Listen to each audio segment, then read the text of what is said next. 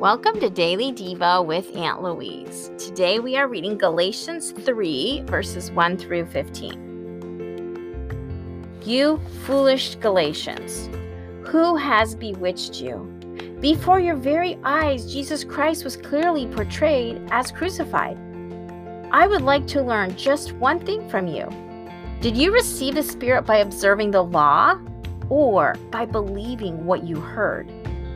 Are you so foolish? After beginning with the Spirit, are you now trying to attain your goal by human effort? Have you suffered so much for nothing? If it really was for nothing, does God give you His Spirit and work miracles among you because you observe the law or because you believe what you heard? Consider Abraham. He believed God, and it was credited to him as righteousness.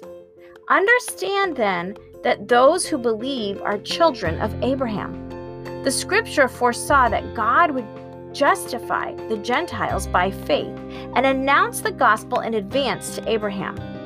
All nations will be blessed through you. So, to those who have faith, are blessed along with Abraham, the man of faith.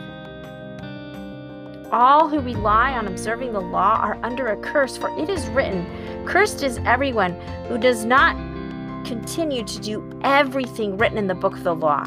Clearly, no one is justified before God by the law, because the righteous will live by faith. The law is not based on faith. On the contrary, the man who does these things will live by them. Christ redeemed us from the curse of the law by becoming a curse for us. For it is written, Cursed is everyone who is hung on a tree.